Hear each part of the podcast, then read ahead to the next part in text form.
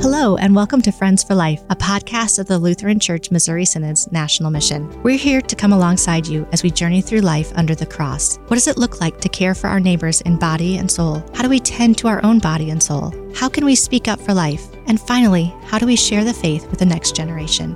Join us as we have these conversations and learn together. We hope you'll stick around and be our friends for life. Thanks so much for joining us. I'm your host, Steph Neugebauer, here with my lovely guest, Dr. Bev Yahnke. Uh, perhaps out of any topic, this one we're about to take up may be the most timely and, and by sheer numbers alone, the most threatening to our young people today in terms of their perception of sexuality and identity. Now, in the time that she has, Dr. Yahnke will share with us about transgenderism, how culture heralds it, how the medical community may approach it, and how a Christian can respond with compassionate care. Dr. Yahnke, welcome. Would you introduce yourself? It's a pleasure to be with you. Thanks for the invitation to join you on this important topic. Uh, currently, I serve as Executive Director for Christian Counsel with Doxology, the Lutheran Center for Christian Care and Counsel. We are seeing uh, an increased number of requests from all kinds of audiences to discuss transgenderism. And as a clinical psychologist, I bring a slice of expertise to that, but don't pretend to understand all of the tangles and complexities uh, both spiritually and emotionally, that ensue with this diagnosis. I think at the outset it might be useful to kind of put a dotted line regarding the nature of my comments. Uh, my comments are going to be pretty much directed at uh, children and teens because the uh, incidence of transgenderism in that population is most acute in these days, and the recommendations and observations I have are far more tied to that age population as opposed to uh, adult transgender individuals. So I'm pleased to be with you. Thanks again for the invitation. Let's talk. Yeah, well, I think it would be helpful to start by defining some terms. So, if you would, is there a difference between uh, the term gender and sex? If so, what is it? And can we use them interchangeably?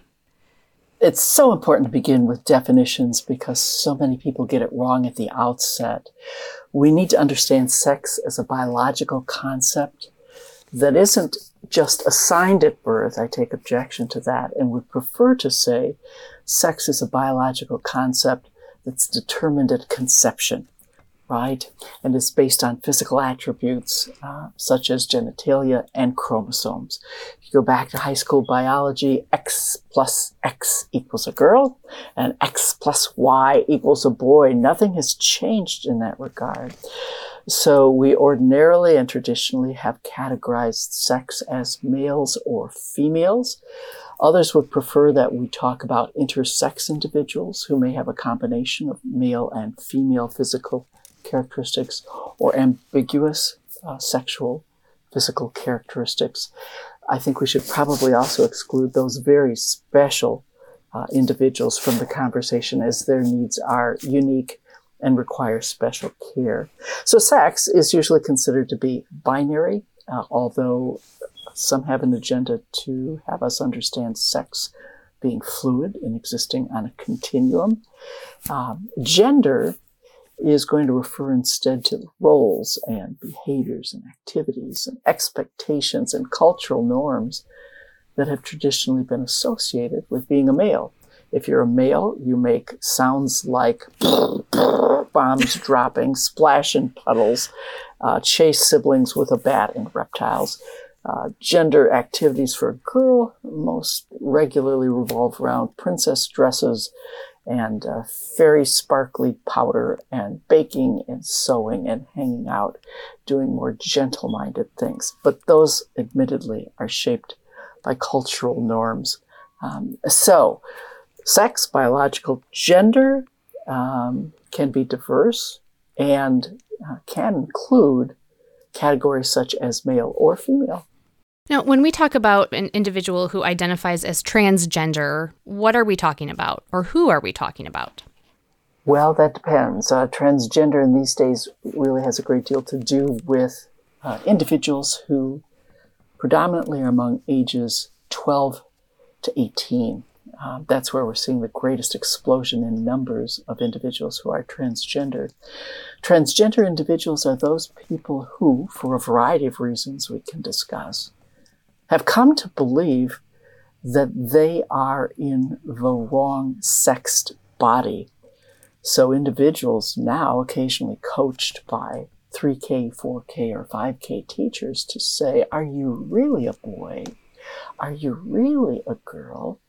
are beginning to question uh, their body and trying to determine whether or not they are genuinely a real boy or a real girl. Transgender individuals seek to leave the sexual characteristics of their biological body behind and adopt the sexual characteristics of the opposite sex. So a trans boy is uh, what some people have said they're studying to call it a faux boy or a fake boy, a make believe boy, is a girl who has preferred to present herself as clearly as she can in the shape and means and presentation of a boy.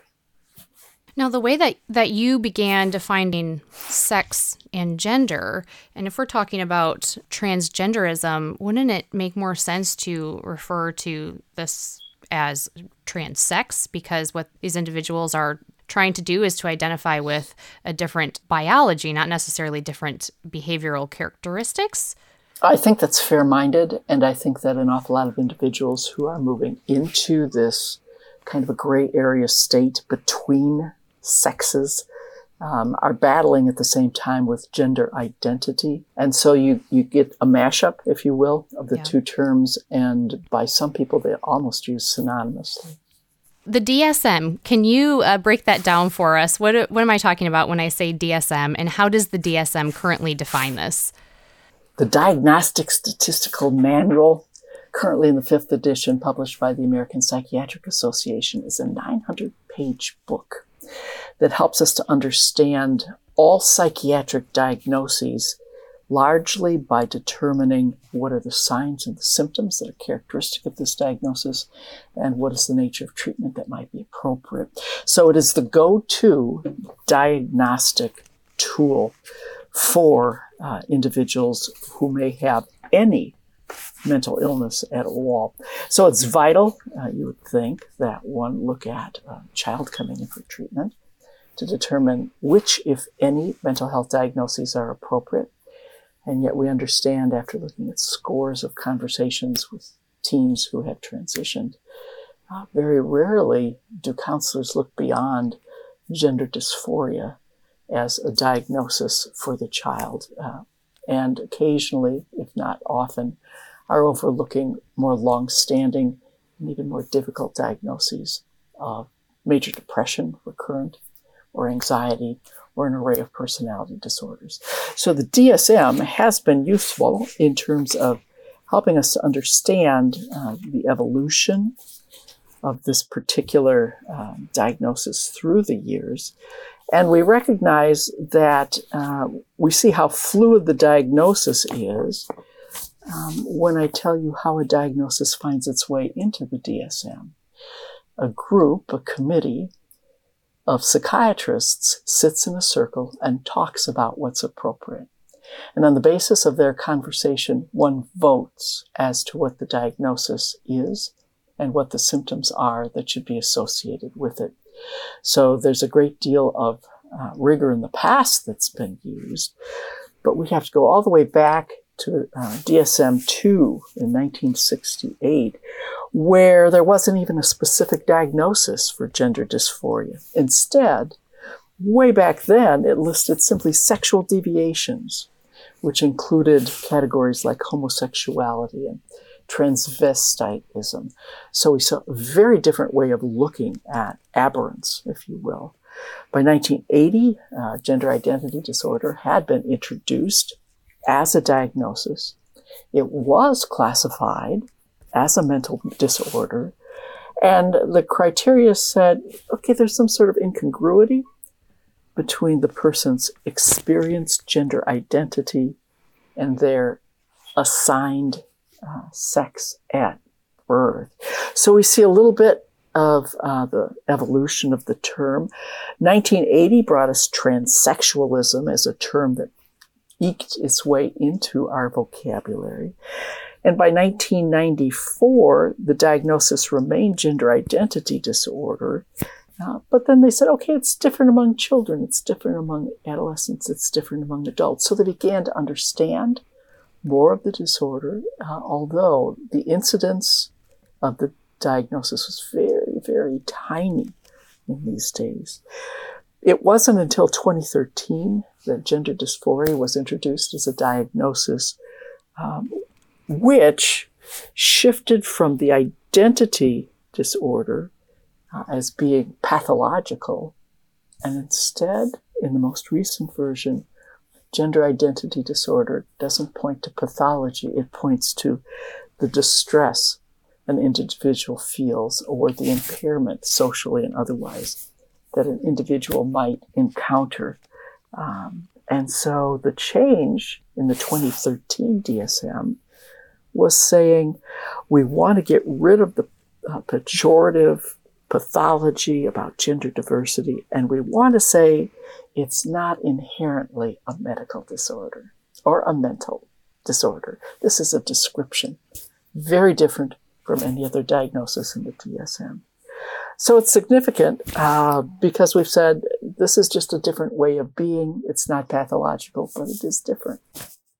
Maybe it would be helpful to, at this point, to say, well, that's how secular psychology has evolved its definition and how it has uh, changed its approach. But now, you, as a, a Christian psychologist, how would you approach it, especially if an adolescent was coming to you? Uh, how would you even categorize gender dysphoria? Ordinarily, if I'm looking at my identity as a Christian psychologist, I have to begin with the Word of God, and I can bring only into my clinical practice those things which are consonant with the Word of God. So psychology stops where the Word of God begins, which says, let's take a look at what we understand to be true about God's Word. We know that it is inspired by Him, intended for our instruction, well being, and learning. And by golly, along in Genesis 127, God created man in his own image. And all kinds of people have done all kinds of things with what that means. So I would want to know what the team thought that meant. And then we would talk about the fact that not only are we created in his own image, in Genesis we also know that male and female God created his wonderful new people to love. Some people say, all right, he created the male and female, so that's all there is. Only male and female. Does God make mistakes? Well, no. Does God create you from head to toe, inside out? Yes. And we would probably, at some point, pretty quickly take a look at the explanation to the first article, which is rich with explanation. What is it that you say you believe? I believe that God has what? Giving eyes, eyes, ears, all my senses, and still preserves them. He doesn't change them when I turn 13 or 15 or 18. Um, and so we would begin rooted uh, first in God's Word, move to an understanding of what the Catechism teaches. And then, probably, if there were theological confusion, I would ask that the youngster talk with his pastor. Spiritual care is provided exquisitely well by pastors, psychological care by psychologists. So I would want them to understand there's some very clear parameters um, established by God for our well being um, to which we must adhere if we choose uh, to continue to confess the faith that He's given us.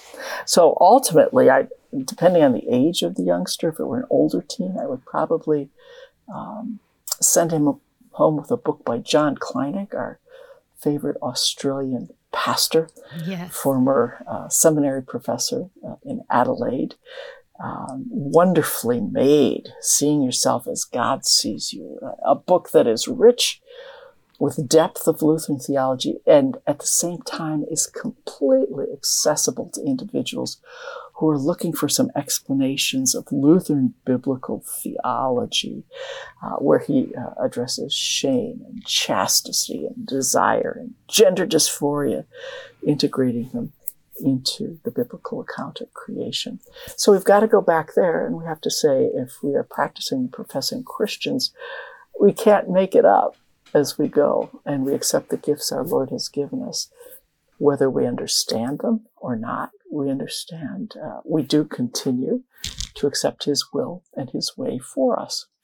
So the conversation would kick off with that.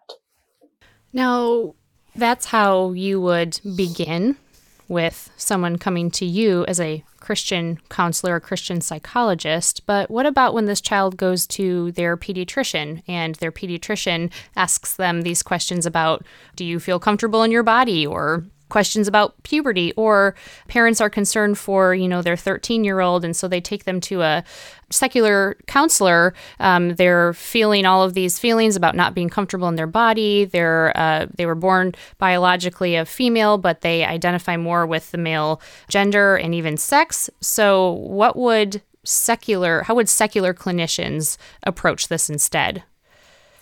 Secular clinicians and, dare I say it, even a good number of Christian psychologists and clinicians would begin with a gender affirming response to the child's presentation. And it may violate everything that the Christian psychologist or clinician believes, and yet we know um, in a good number of states not to respond to a transgender child with affirmation may well end up with civil lawsuits and losing one's license to practice medicine or psychology. I'm very hopeful, though, um, that particularly over the period of the last year, um, the first half of 2023 alone, 17 states have enacted um, new restrictions on gender affirming care for minors, and that's huge. Uh, recent surveys are indicating that um, an increase in anti LGBTQ legislation takes a toll on um, the well being of the transgender child. And yet, that's why clinicians are there to help children, teens sort out feelings, impressions, fears, and discouragement, as opposed to imagining they can change their world and their body so they don't feel discouraged anymore. So legislation is moving in the direction of some reversals. Lawsuits, in large part, are influencing what it is that people are allowing clinicians to do. England, for example, Tavistock, one of the largest transgender clinics that exists, is no longer providing gender affirming care. Kaiser Permanente in California huge, huge medical facility that had provided affirming transgender care is no longer doing so. Why? Have they had a, a change of worldview or have they adopted a biblical world? No, they're, they're getting sued and they can't bear up under the financial realities. People have been damaged in ways that are irreversible. So the average clinician, uh, to get back to the specific question, will say, well, tell me more about that. Now, how long have you been feeling this way? And do you think you would be happier if you were more like a girl boy? And do you know any other children who have made this kind of transition? And what's that experience been like? And on the basis of that and what you've been reading and what your teacher has said and what you've been taught, you would like to do this. Am I understanding you correctly? How do your parents feel about this? Does it bother you that your mother cries when she talks with you about this? What does your dad think about this? And so it would be a time simply to explore the child's perceptions as opposed to asking, um, Have you been depressed for a while? Tell me about that. What kinds of things have factored into that? What makes you most anxious? So, a standard traditional intake interview is just bypassed. And indeed, the treatment is affirmation. Well, what do you mean by affirmation? What's next? Affirmation leads to all the unhappy things that follow very quickly. Um, affirmation starts usually at home with mom and dad. The affirmation that mom and dad collapse into usually begins with changing names, changing clothing, changing pronouns, changing haircuts, changing colors of bedrooms, changing posters in bedrooms, and um, ultimately making one's way to the school to talk with the teacher and the principal so that these social uh, affirmations can begin and be consistent with what's happening at home. Uh, can Carl come to school dressed as Carol and may Carol be called Carol and may Carol wear a name tag so people won't forget. And on the name tag, may she list her pronouns so that people won't have a lapse of judgment and hurt her intentionally or unintentionally. Um, and so social affirmation, new name, new clothes, new pronouns. And um, if everyone's okay with that, there's a conversation with mom and dad about uh, puberty blockers, suppressing the boy's production of testosterone, suppressing a girl's production of estrogen for the average boy who may have some uncertainty about his identity as a male, what the puberty blocker does is ensures that a 12, 13, or 14 year old boy will not continue to develop as a boy. He's not going to detect his shoulders broadening. He's not going to get a deeper voice and a big Adam's apple. He's not going to get little wispy mustache that grows into whiskers all of the evidence that the average boys are delighted to see because it says I'm growing into a strong male. The boy who's on puberty blockers will experience none of those things. And as a result, he'll say, see, I really, I'm really not one of the boys. So a puberty blocker essentially establishes this firm barrier. You will not be able to progress. You cannot become the man that God intended for you to be. You're prohibiting it. Um, and so it r- robs him of the biological evidence that's so important that he's a male. It's usually called a gift of time, meaning, well, let's see, during this time, he won't grow more like a male. He won't necessarily grow more like a female. And it gives him a chance to think through this, read some things, so we're not leaping to any kinds of conclusions. Well, yeah, you are. You're preventing him from being a peer to the males he's come to know and enjoy. 98% of kids on puberty blockers go straight uh, to hormones and starting hormones. We should be honest, puberty blockers haven't been uh, approved by the FDA uh, for this kind of usage. Insufficient research about how long children can stay on this medication with what outcomes, there simply isn't any real valuable medical data available on what are the effects of stalling puberty. Um, we do know one effect appears to be that there's a significant decrease in bone density. Uh, how significant? Well, instead of being at the 50th percentile of average bone density or 80% uh, of the average bone density, on uh, ongoing puberty blockers, kids are below the 1% level, which clearly is pretty dangerous. So, well, we've been happy with this gift of time. The child has been encouraged to believe this is a great thing, and the child is gaining social support from all kinds of new actors in his or her life.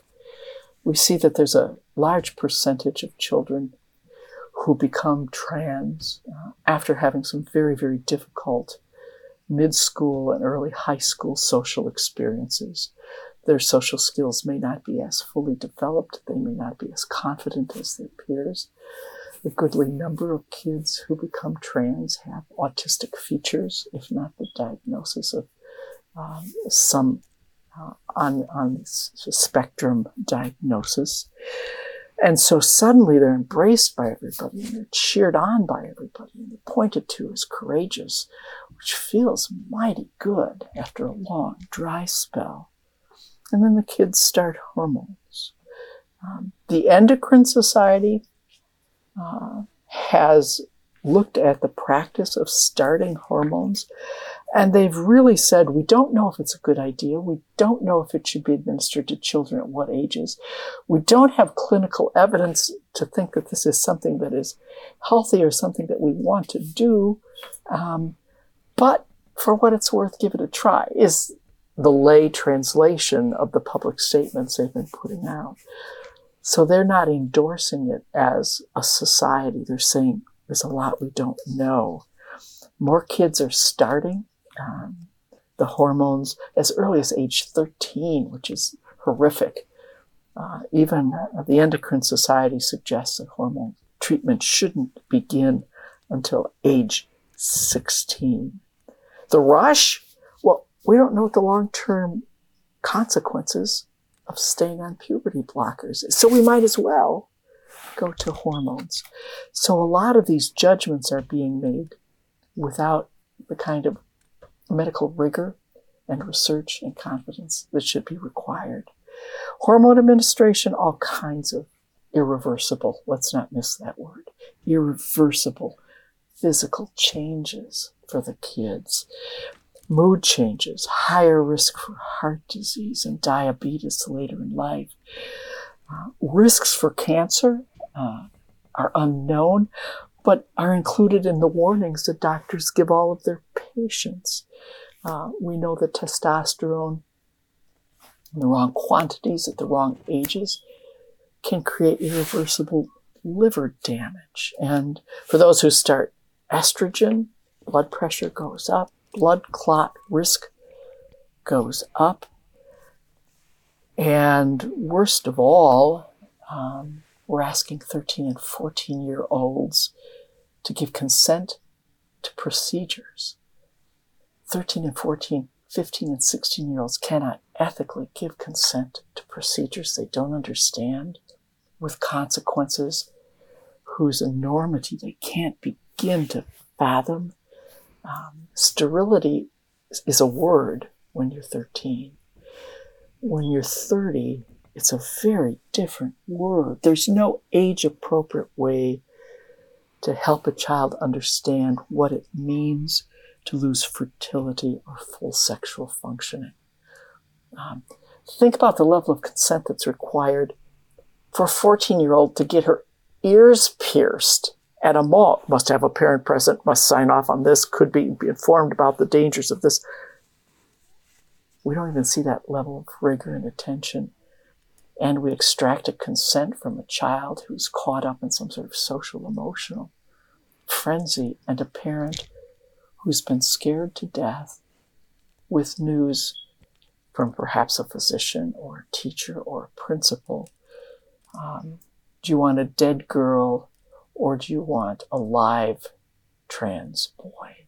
And so the specter of suicide is raised for parents, which of course scares the bejabbers out of them. And parents who love their children routinely come away with the impression, I don't have a choice. And they believe that the responsible parental requirement is to give in. I don't have a choice. So that's pretty scary territory. What may happen after puberty blockers are given, after hormones then are given. Uh, what about surgeries? The surgeries represent a final step. Some of the literature that I've been reading suggests that after the hormone treatment, um, there have been a, a goodly number of trans teens who had imagined that alone would be sufficient that that would improve their mood, that that would make them happy, that that would make them feel content, that that would allow them to feel more integrated. And then they have body parts that don't match the final picture.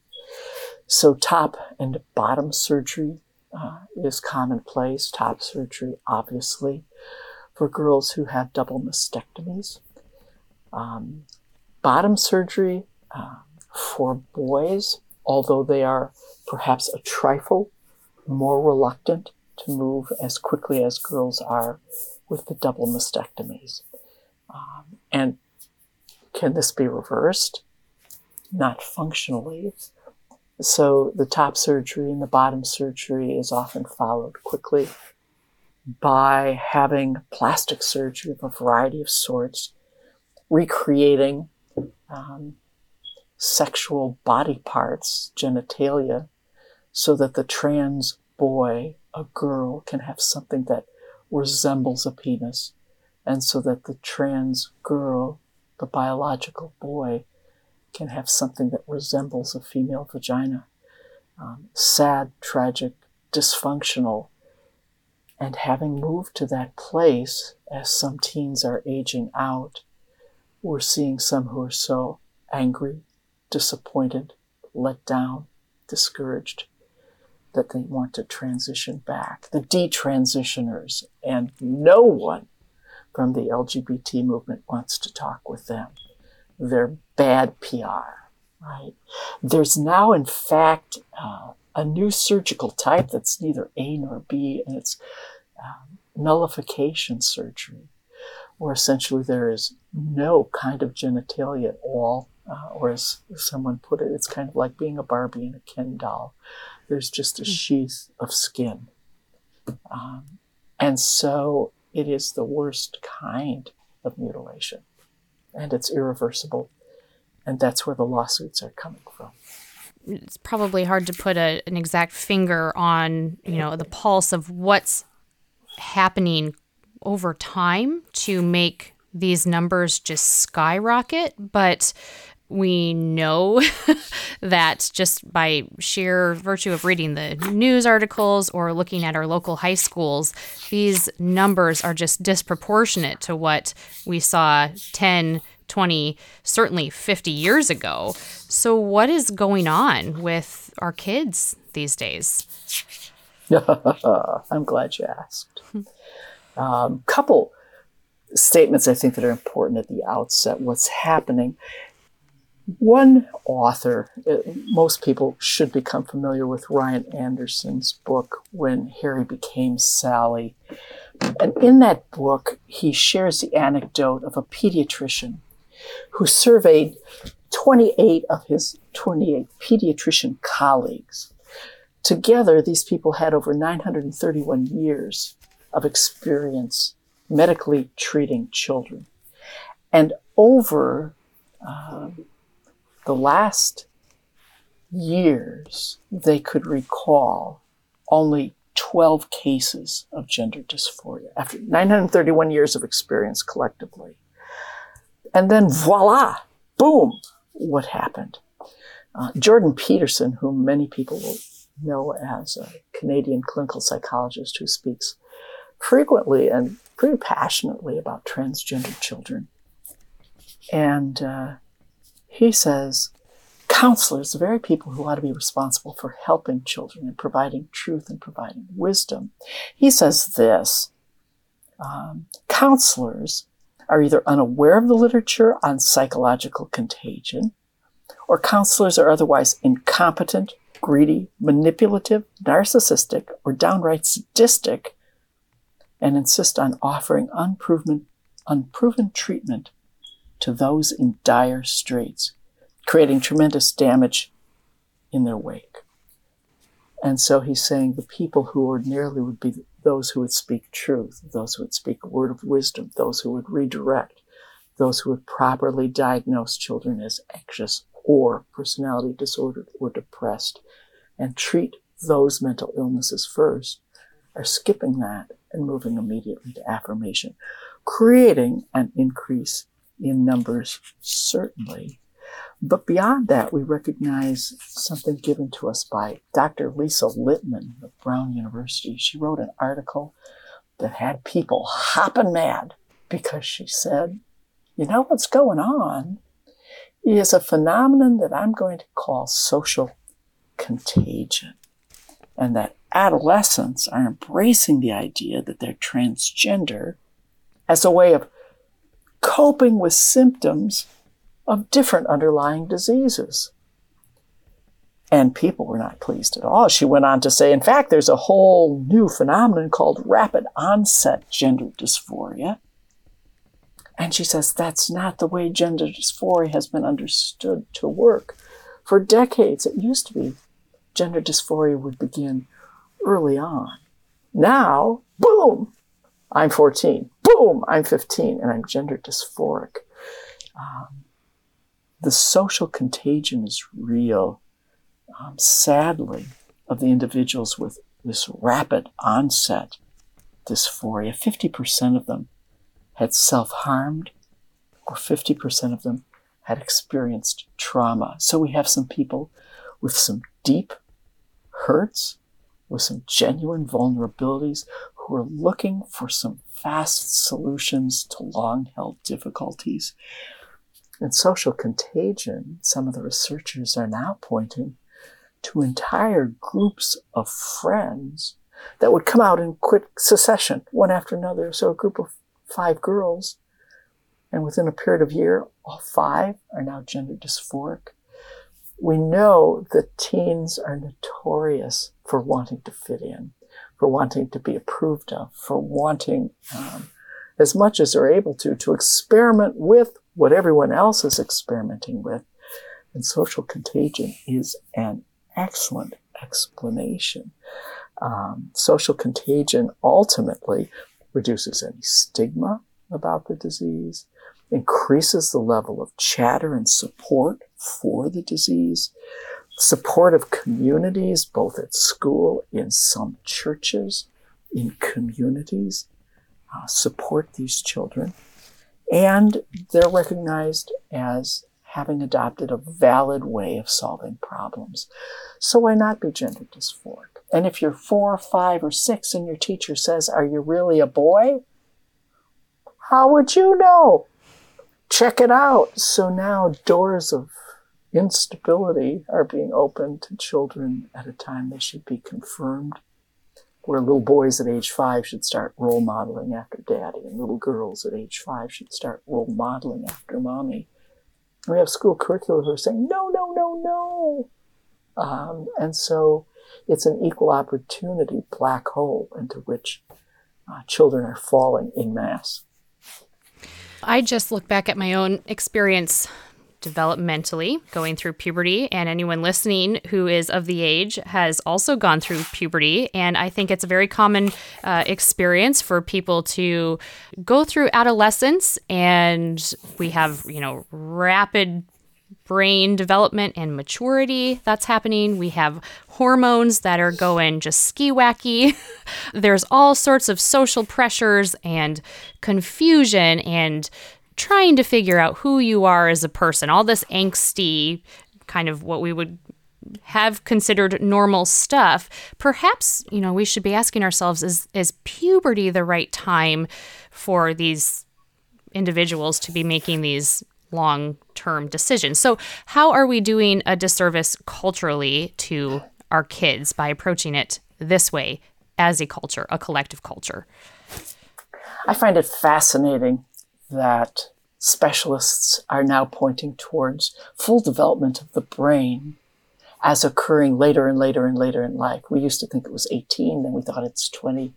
And now some neuro uh, are saying, no, no, age 25, you cannot really have a fully developed. Well, then people ought not be making consents, engaging in contracts, or doing anything until age 25 if we genuinely believe that. Uh, we know that the transgender population has doubled in the last five years. Wow. And there's no indication to believe that it's slowing down. We're waiting for the next, at least I am, I'm waiting for the next new teen craze. It used to be drinking, then it was drugs, now it's transgenderism. I don't know what's on the cusp of what comes next, but you can be confident when that next new social movement emerges. There's a good likelihood transgenderism will be left behind and everyone will get I don't know, pink mohawk haircuts. It would be at least reversible. Yeah. What then, Dr. Yahnke, would be a compassionate Christian response for the people within our congregations, certainly and especially the young teens, early adolescents who are struggling with this? Yeah. What does the church do?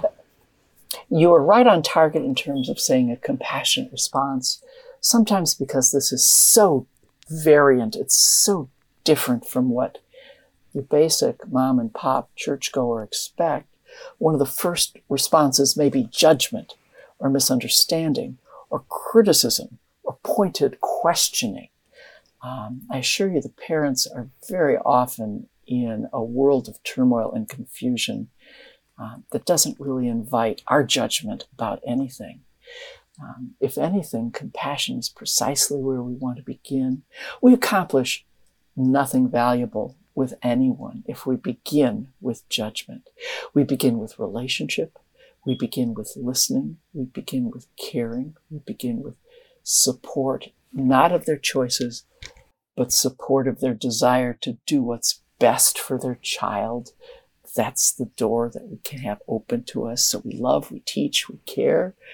We pray with them. We pray for them. We befriend them. We have them over to the house for dinner. What? Yeah. We sustain relationships. And to the extent that we're able, we point them to God's word. We point them to God's promises that He'll equip us thoroughly for the doing of His will and that He will indeed find a way to preserve, protect, and allow that child to continue to grow into the man or woman He intended for that child to be. What's your best advice then for parents and for grandparents of children who come to them needing help through this?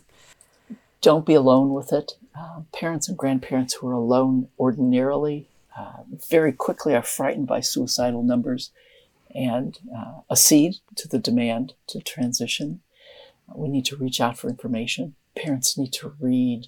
The Ryan Anderson book is absolutely wonderful. Miriam Grossman's 2023 book, Lost in Trans Nation, a child psychiatrist's guide out of the madness.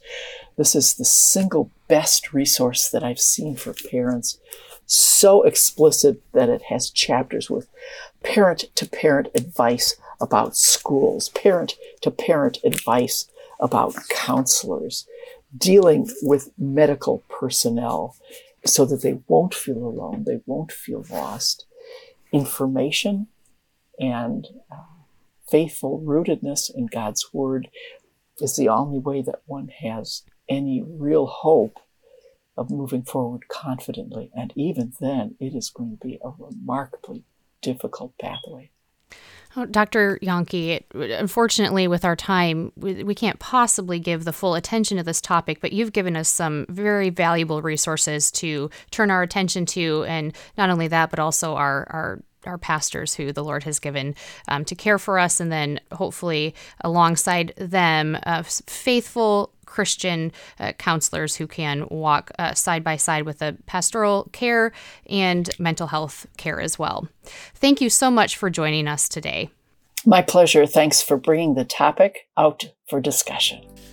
And thanks to our listeners for tuning in. If you liked what you heard, please leave us a review. And don't forget to click the follow or subscribe button so you don't miss out on upcoming episodes. You can find us on Facebook and Instagram as Friends for Life LCMS. And finally, listeners, we want to hear from you. Do you have an idea about a guest you'd like to hear from or a topic you want talked about? Email us at friendsforlife at lcms.org. We want to hear from you about what you want to hear about when it comes to issues of life. Thanks for joining us. Friends for Life is a podcast that discusses the life God has given and the people He has called you to serve, right where you are in God's mission.